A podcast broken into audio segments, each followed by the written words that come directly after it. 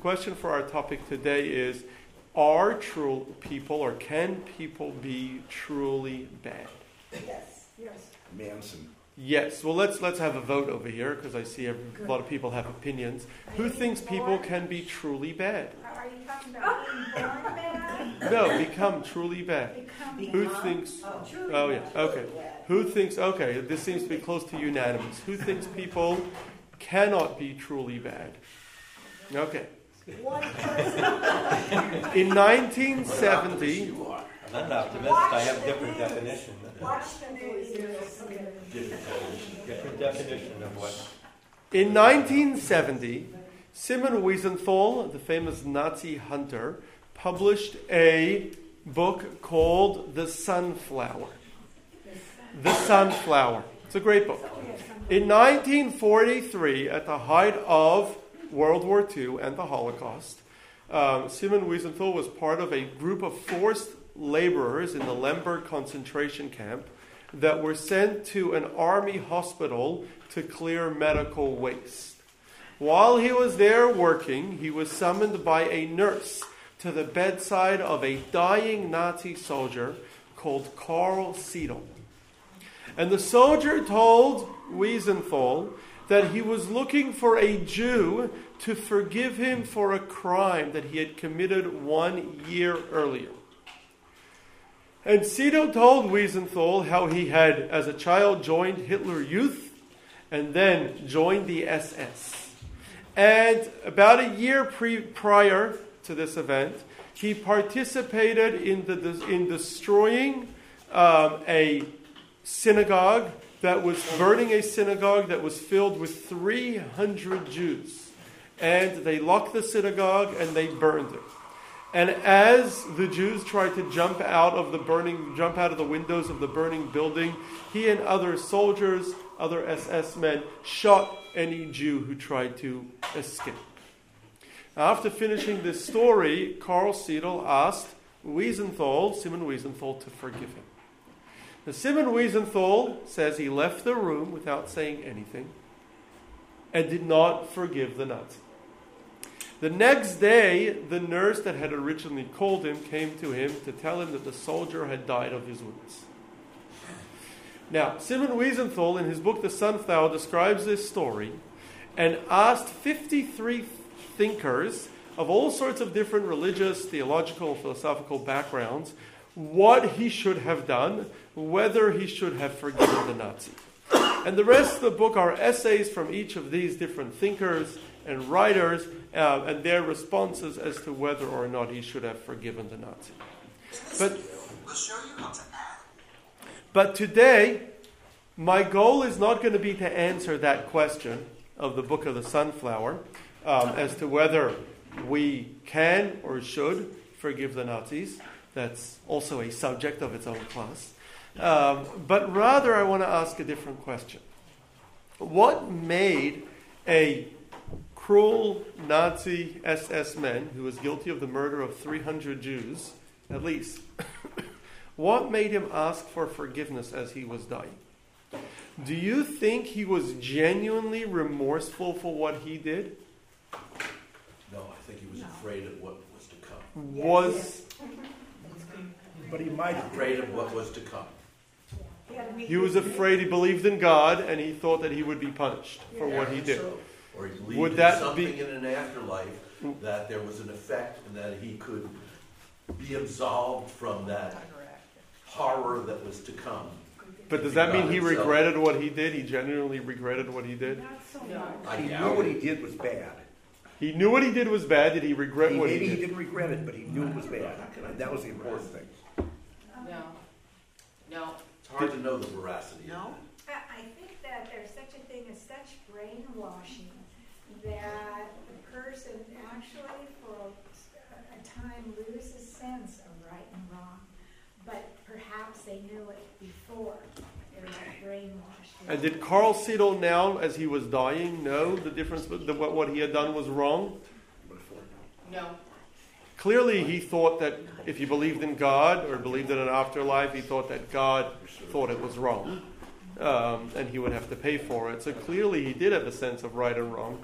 And um, to at least some extent, he would have, he had nothing to gain at this point from expressing regret and asking forgiveness, um, other than genuinely regretting what he had done. Maybe due to fear of future punishment, but um, that's, that, that would still be regret. Yes, Stephen? I would say this that our real selves are our souls. But in this world, I will get to the philosophy in just a moment. so, I'm ruining his presentation. Sorry? I know why, why he did that.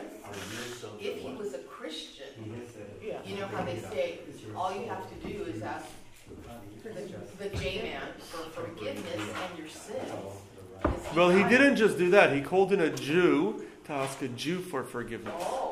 He called in Simon Wiesenthal. He had a nurse call a Jewish inmate and ask a Jew for forgiveness. I think I think people at their core are very good, but you get caught up in the moment and and you just do foolish things. Very foolish. Okay. Was yes, Stephen. I'm going to Um, move I had applied for police reserve once, and in like the preliminary psychological thing, it said the question was, do you think people are basically good or basically bad or something like that? And I thought, well, they got to be basically good because otherwise the police would never be able to enforce laws either because they'd be corrupt. And you know, if you're dealing with everyone's corrupt, you, you, you'd never have any society. I It is true that people are corrupt in some places. test, but I don't know if I passed that answer. It depends on where you are. Some places everybody is corrupt. It does depend on where you are. But let's get back to Karl Seidel. So Karl Seidel, presumably, he felt remorse and regret for what he had done, um, whether it was due to a sense of true right and wrong um, or a sense of um, suffering in the next world, but definitely believed that in objective truth, what he had done was wrong, and God would not accept it. Um, and he, to the point that he felt that he needed to ask a Jew for forgiveness. Was Karl Seidel an exception? Did other Nazis feel, feel remorse as well?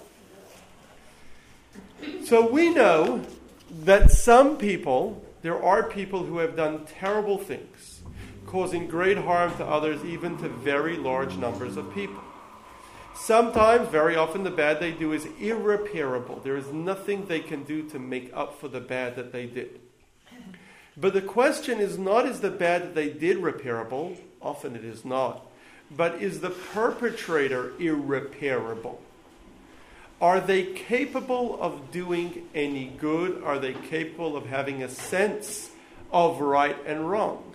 And this is not a question of forgiveness, which is a subject for a different class, as to whether people who feel genuine remorse after committing terrible crimes should be forgiven or punished, or perhaps both. But rather, this is a question of can somebody who did bad, terrible things, will someone who did bad likely feel remorse for what they did? Or are people who do horrible things beyond any sense of goodness and beyond the ability to recognize right from wrong? Now, there is a similar question that goes the other way as well. Are good people capable of doing terrible things? Often we have a tendency when we hear about someone who did something horrible, we tend to dehumanize them. This is common in um, the media and news reports. Um, they'll often call the individual a monster, an animal. Um, but is it true? Are people who do bad things any worse deep down than each of us? Could each of us do horrible things if we find ourselves in the wrong time, wrong place, and a situation that tempts us? So it's really two sides to a very similar question. Can bad people who are doing lots of bad, are they able to do good as well? Can good people who do lots of good capable of doing bad as well? So I know you all have views on this, but I'm going to go further um, because I've heard some. We heard some of your views already, and um, I'm going to share our Jewish perspective. So these questions get really to a more general philosophical question that some of you have already raised. And Steve just raised it. Are people essentially good? In other words, we're born naturally good, but due to negative influences around us, we end up doing bad. One option. Are people essentially bad, but thanks to good influences around them, they're able to do good? Or are people just neutral, where they're born without a tendency towards good or bad, and they can get pulled in either direction? So, to save time and save a debate, um, we'll, just do a quick vote. Who thinks that people are essentially good, born good at their core, but then become bad due to bad influences?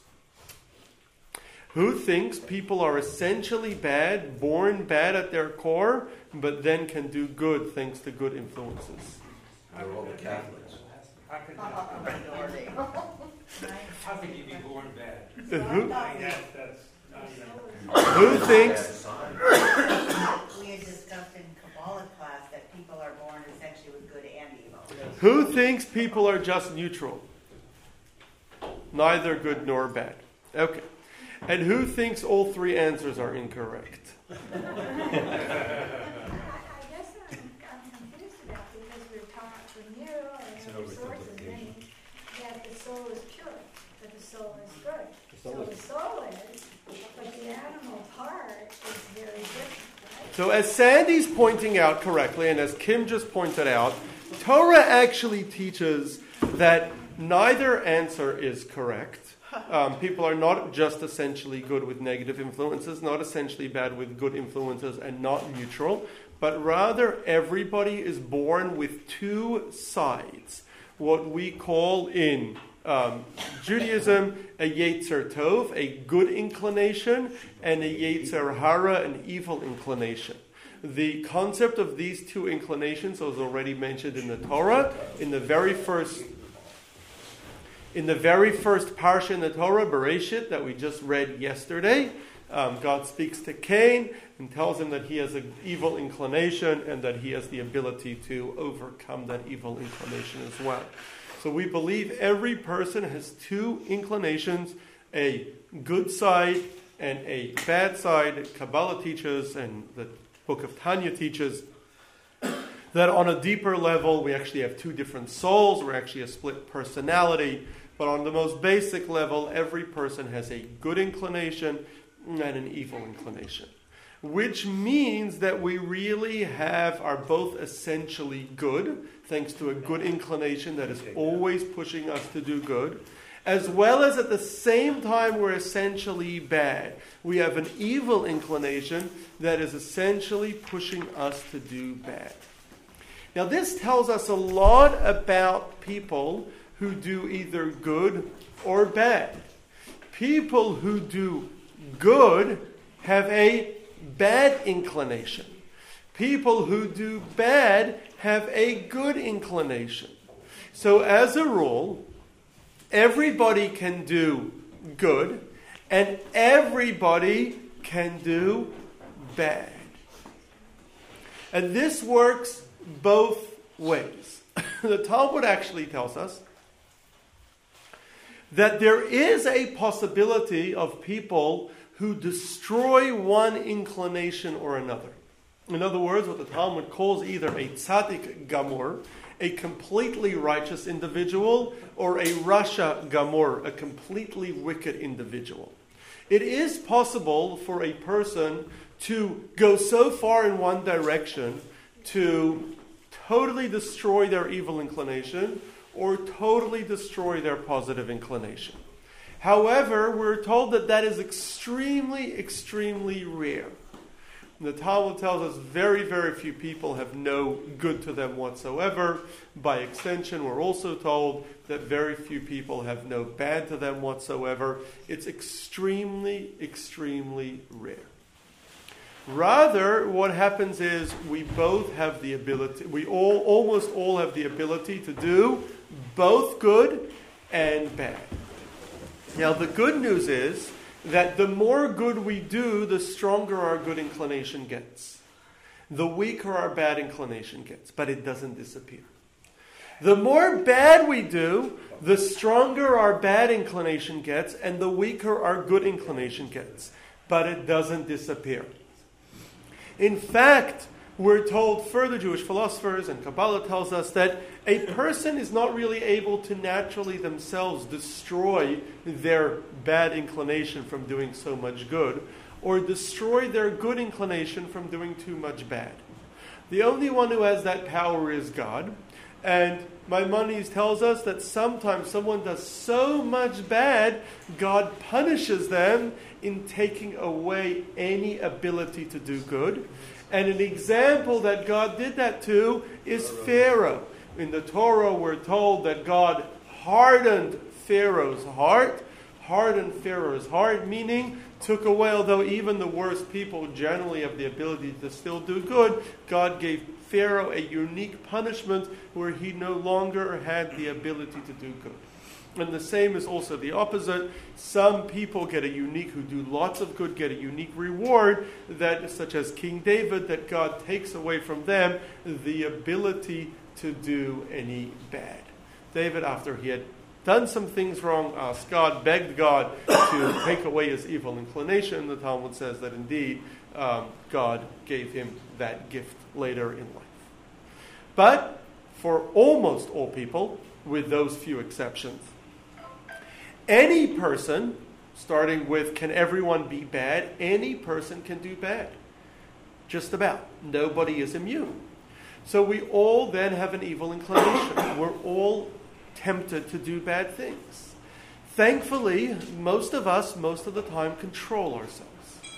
And this is two things. Firstly, we are smart to avoid putting ourselves in tempting situations avoid putting ourselves in places and situations where we will be tempted to do the wrong thing.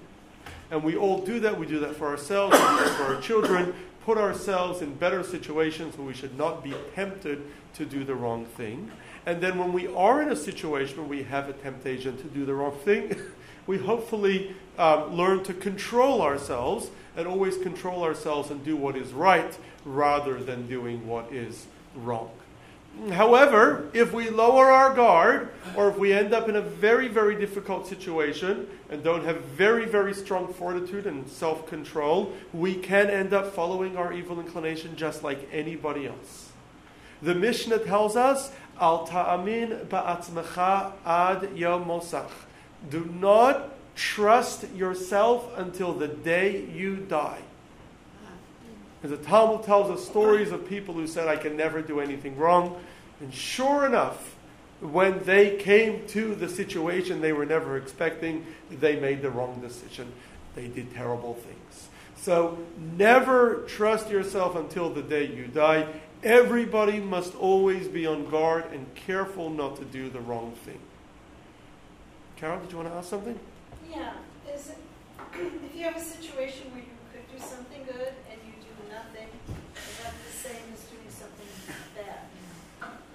That's a very good question. Is there a neutral, or is everything either good or bad? In the truest sense, there's no neutral. But good and bad is not all equal. In other words, there's wasting time is a bad thing because you've wasted time that's never going to come back. It's bad, but it's not bad on the same level as causing harm. So, yes, it's true there's no neutral, but um, let's focus for this class on visible good and visible bad. Yes, Sandy. So I brought up before the idea of brainwashing. So children from a very, very young age taught to dehumanize Jews or taught to whatever it is they're taught that there is no um, no humanity in them or anything, and then they could go out and murder without feeling any remorse, anything, because they that's a very good question. I'm going to get to that. Okay. So everybody, for now, even good people, ourselves, all we're all good people, hopefully, um, are all capable of doing bad. And now, often, because somebody with a very strong, does a lot of good, has a very strong good inclination and a weaker bad inclination, so the bad inclination cannot make you do something terrible straight away because you will control yourself. But what the Talmud tells us is that evil inclination tempts you slowly. The words of the Talmud, Hayom Omer Lo Asekach, Lemachar Omer Lo Asekach. Today it tells you to do something very small. Mm, And then the next day it tells you to do something bigger. And the next day it tells you to do something bigger, what we call in English the slippery slope. So it's very important to hold your red lines very, very high up. Because when you start doing something very small, it leads to something else, which leads, to something else. And many people who did very bad things will tell you that they started very, very slowly. The first things they did were very minor.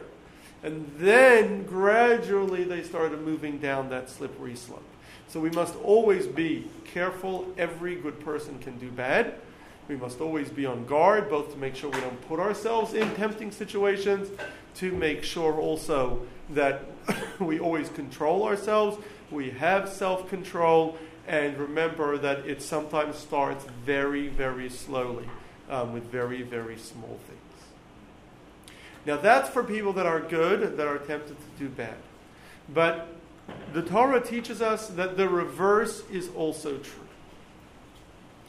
Almost everyone who does bad, with some very few exceptions, has a good side to them. That is why the Talmud tells us, Reshaim meleim charatot. Bad people are full of regrets. Bad, just as good people struggle with temptation to do bad, so too, and all people do, one should never, the Tanya tells us, one should never feel um, dejected or upset at themselves because they have a temptation to do something bad, because temptation is normal. Everybody is tempted to do something bad. It's how we respond to temptation. But the reverse is also true. People doing bad things, people doing very bad things, also struggle with their own evil. They also struggle with the fact that they're doing bad. And they have to they are, they are having a hard time as well. And this that is why we find something very interesting throughout society and we see this again and again. Bad people, people doing terrible things, often at the same time will do unexpected good things. You may recall six years ago in 2013, when I read this story at the time, it stuck with me because it brought out this concept. There was a former policeman called Christopher Dorner who went on an anti cop rampage. This, was here in Los Angeles. And he killed the daughter of his, of his police lawyer. His name was Monica Quan, and her fiance, Keith Lawrence. And then he shot two police in Riverside, killing Michael Crain. Later, he killed a San Bernardino detective, and Jeremiah MacKay. He was on a rampage, killing police for no reason. Crazy person, we like to say, right? Well, he had a manifesto. He had a manifesto. Most of these manifestos are pretty nutty. Yeah. They're at least for most of us. So, but he was caught eventually up in after a days long manhunt that you probably remember. Um, it involved an event here in Torrance. Um, he was caught after there was a couple, James and Karen Reynolds, walked into their home in Big Bear, and they found him there in the home where he had apparently been hiding out for a couple days. When he saw them, he, they thought that he was going to kill them, but he said he does not want to hurt them. They're good people who never did anything wrong, and he's a good person and he would never hurt them. And so rather, he tied them up using zip ties at gunpoint, and then he drove off. They quickly untied themselves. They called the police, who managed to find him minutes later. What stopped this cold blooded murderer from harming a couple who would almost certainly give him away and did? So ultimately, we don't know what goes insi- on inside these people's heads. Um, he ended up dying, so we will never know. There are um, psychologists who spend their time studying criminology and what goes on inside criminals' heads. But what we do know is that time and again, people, as they do terrible things, tend to also have moments of goodness as well, which points to what we believe is a struggle. Just as good people struggle with bad temptations, people doing bad struggle with remorse and struggle with good feelings. And so we believe that, yes, what God created after the flood, before the flood, people did have, didn't have this sense of good, or they had the ability to destroy their sense of goodness. People were able to become bad with no remorse. However, today, after the flood, God changed human nature to the point where people can do bad only to a certain extent. Any person can do bad, but only to a certain extent. Even as people are doing bad, they still feel regret, they still feel remorse, and they struggle with the bad they are doing. If we go back to our earlier question about Karl Sadel, was Karl Sadel a Nazi who, at the end of his life, after being involved in the murder of 300 Jews, cruel murder of 300 Jews, um, felt regret and remorse to the point that he needed to call a Jew to his bedside before he died. He actually left all of his, uh, before he died, he left all of his belongings to um, Simon, Simon Wiesenthal, who was a uh, inmate, a prisoner, um, but uh, he didn't take any of it. But, um, but he did. Um, but it actually appears that Karl Sadel was not unique. It was actually a lot more common than you would think. There were a number of SS, most famously, uh, the, one of the top SS officers was Otto um, Otto Skorzeny, if I'm pronouncing his name correctly. And Otto Skorzeny um, was one of uh, was a personal guard to Hitler. He was involved in saving Mussolini after, the, uh, after he was deposed in Italy. And um, he went on after the war and after serving a prison sentence and being denazified, as they called it in Germany then, he went on to work for the Mossad for many, many years. Um, and the same was true of other Nazis as well, um, who went on. Now, why they did it, we ultimately don't know. But what we do know is that many others, and not all, but many struggled with their actions throughout their lifetime.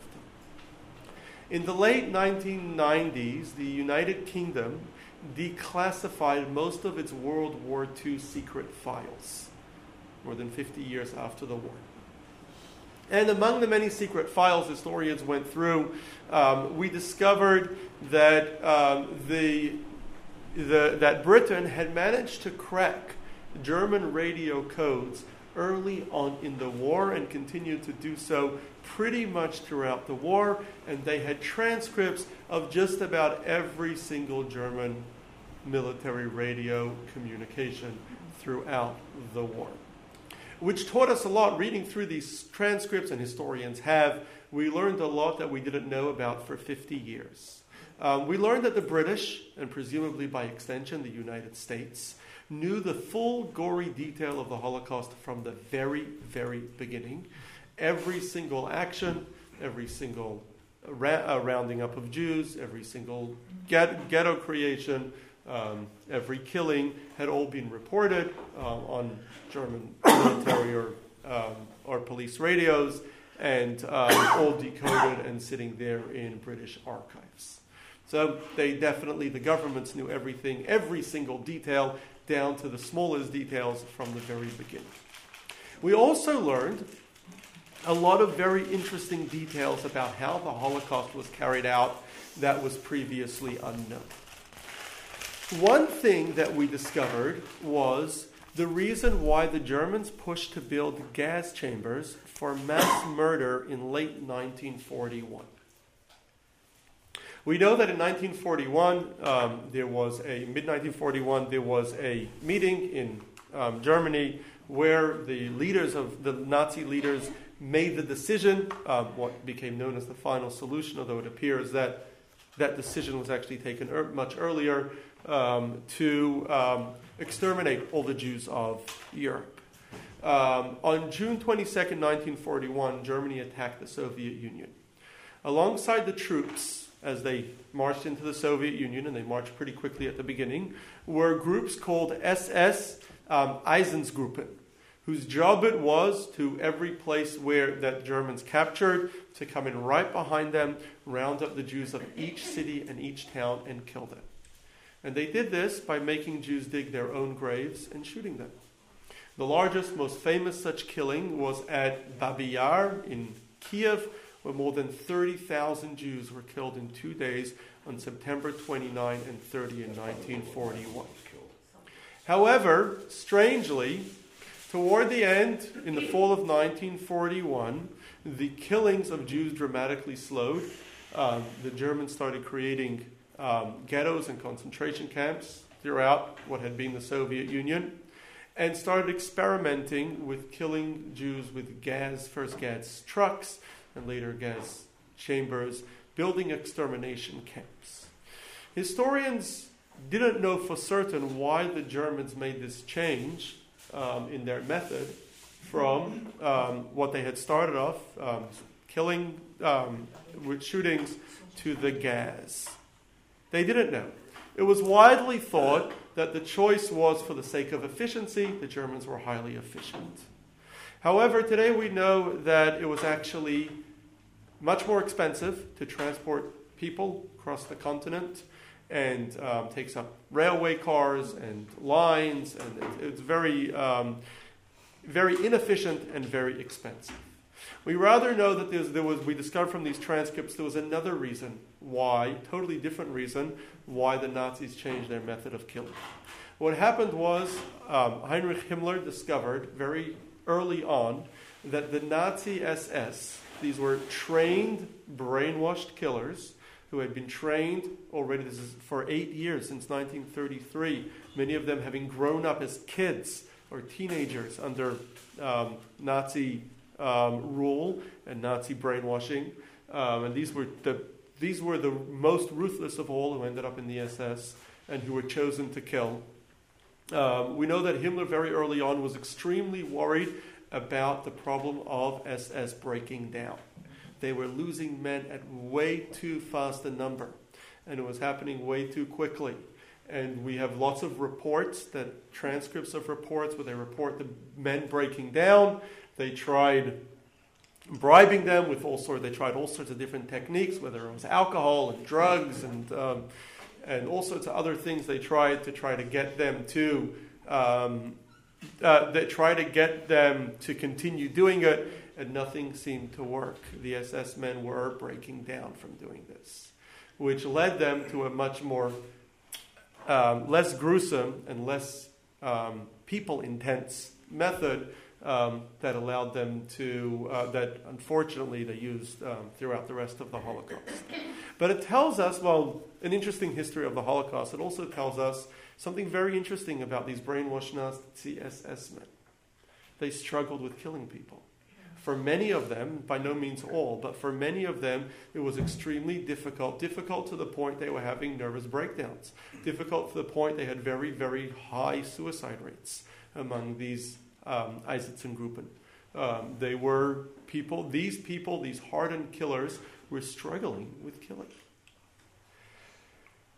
So, in conclusion, what we now know is that while there are some people that can be bad um, to the point where God takes away their ability to do good or their ability to even feel remorse or regret, generally, by and large, people, even as they do the worst things, feel some remorse and regret and struggle with the bad they do, just as good people, just about every good person, no matter how good they've been through their lifetime, will also struggle with temptations to do bad, to harm others, to do things wrong. And this is something um, that is that God has created in humans. That we both have a good side and a bad side. The good side gets stronger and stronger the more we use it. The bad side gets stronger and stronger the more we use it, but it almost never disappears. The other side almost never disappears. Now, this teaches us some very important lessons.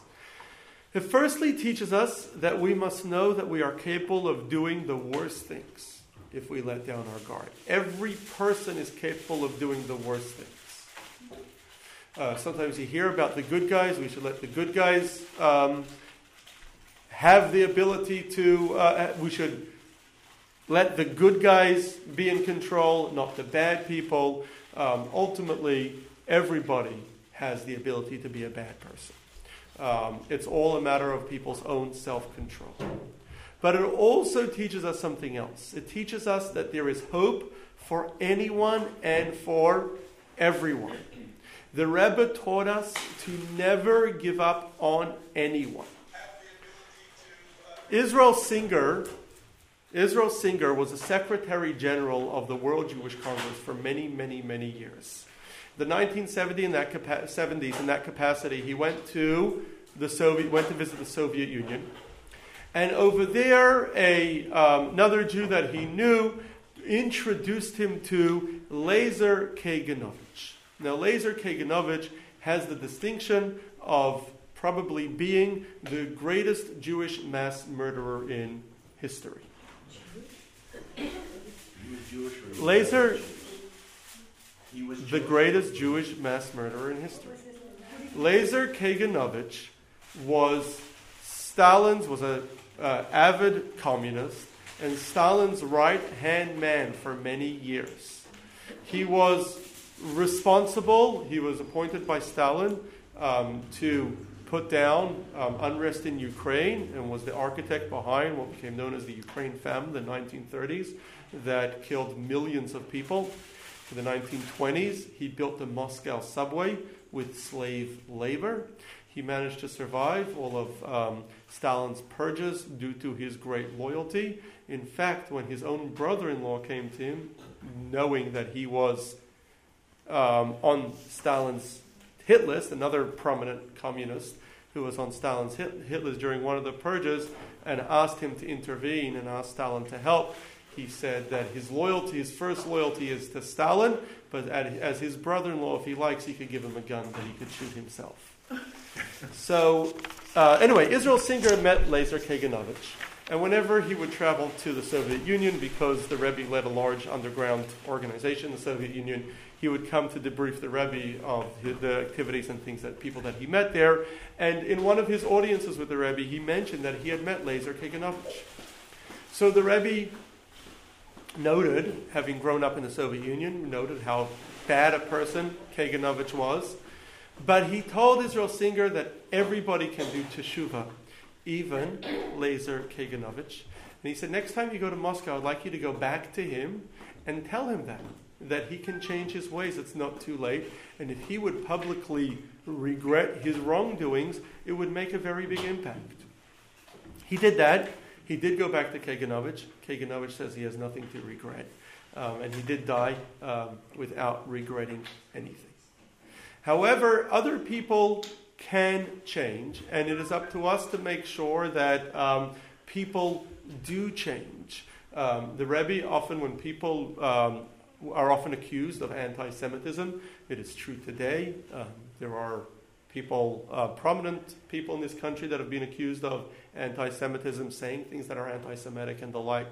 The Rebbe would always say, if some, unless somebody claims that they are an anti-Semite, unless someone's openly anti Semitic, in other words, they say, I'm an anti Semite, if they say, oh, I'm not anti Semitic, I didn't mean to say something anti Semitic, rather than saying, no, you did, you are an anti Semite, the Rebbe's approach was take them at their word.